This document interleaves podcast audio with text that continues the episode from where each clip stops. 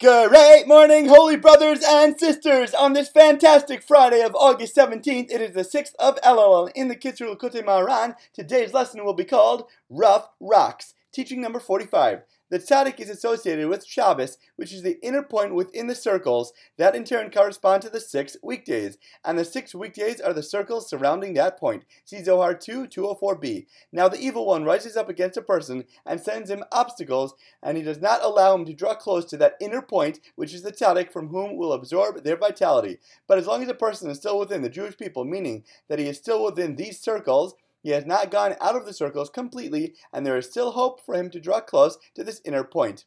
Keep connected to the core. If ever, God forbid, we feel ourselves drifting outwards, use our great godly gravitational guidance to get going again. Teaching number 46. Every Jew sacrifices his life every day. An example of this is when a Jew gives his money to charity, for a person's money is one and the same as his soul, since for this he risks his life. Deuteronomy 24:15. Therefore, when a person gives his money for God's sake, he is in essence giving his life over for God. This is the same also true in the essence of prayer, since it is written in the Medrash HaNe'elam that the verse, "For you we are killed all day long," Psalms 44:23. This refers to one's prayers, Zohar 1 124b. This is because a person must fight a great war with the thoughts and distractions that trouble him during his prayers, and he needs stratagems in order to flee from them. Thus, prayer too involves putting one's life on the line in this war for God.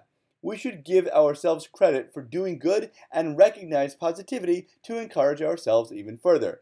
Even though it may seem to a person that the obstacles that confront him in the service of God are quite formidable and that it is impossible to break them, in truth, this is not so. For there is no obstacle that a person cannot break if he really wants to. Moreover, God sends a person obstacles only in accordance with his own strength and ability to withstand them if he really desires to overcome them as he should.